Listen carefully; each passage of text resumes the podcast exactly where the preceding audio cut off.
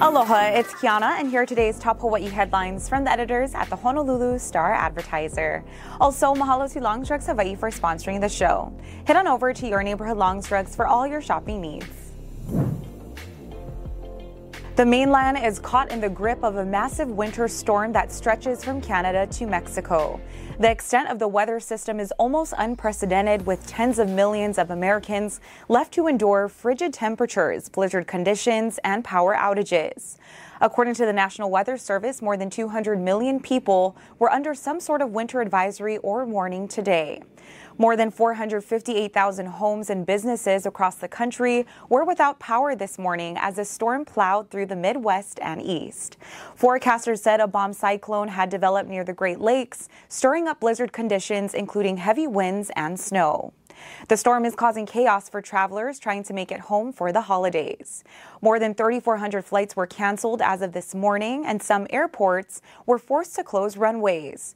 Train services have also been suspended in some areas. After an alarmingly early and brutal start, the flu is waning in many parts of the country. A tracking system run by the Centers for Disease Control and Prevention saw the number of flu hospital admissions fall for the second week in a row. The percentage of doctor visits due to fever and other flu like symptoms has been in decline for three weeks. Despite the decrease, CDC data indicates flu activity was still high or very high in 45 states last week. Experts also caution that second flu waves are common. The annual winter flu season usually doesn't get going until December or January, but this one took off early in November.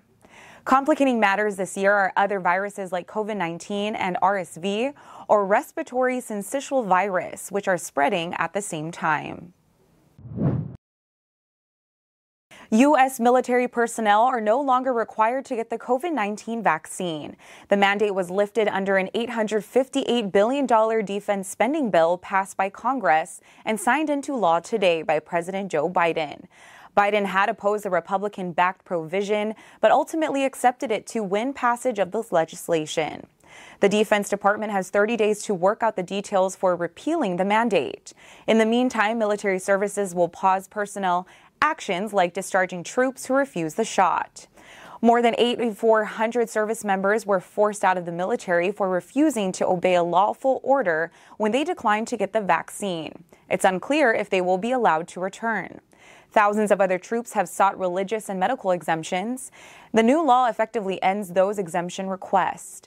There are still questions regarding limited restrictions that may continue for troops on specific missions or assigned to areas of the world where vaccination is still required.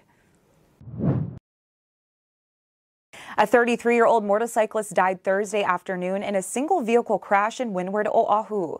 The collision happened in the area of Kamehameha Highway and Hunaahi Street at about 245. Police said the motorcyclist was traveling eastbound on the highway at a high rate of speed when he lost control. The vehicle veered off the road and struck a guardrail, throwing the man to the ground. He was pronounced dead at the scene.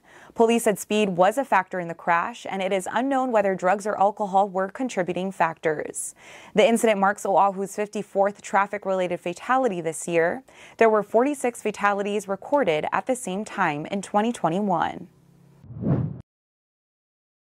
Commercial vehicles that were prohibited from Hanauma Bay during the COVID 19 pandemic will soon be allowed to return. The city has announced that approved tour vehicles can enter the site's commercial vehicle parking lot starting January 4th.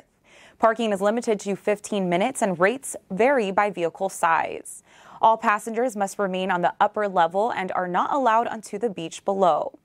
The city also announced that scuba and snorkel guides can return to the nature reserve in February. Applications for daily scuba snorkel permits will be accepted from January 27th. Up to four daily permits may be issued at a time. Visit staradvertiser.com for more information on parking rates and permit details. For more on these stories and all the latest headlines, subscribe to the Honolulu Star Advertiser.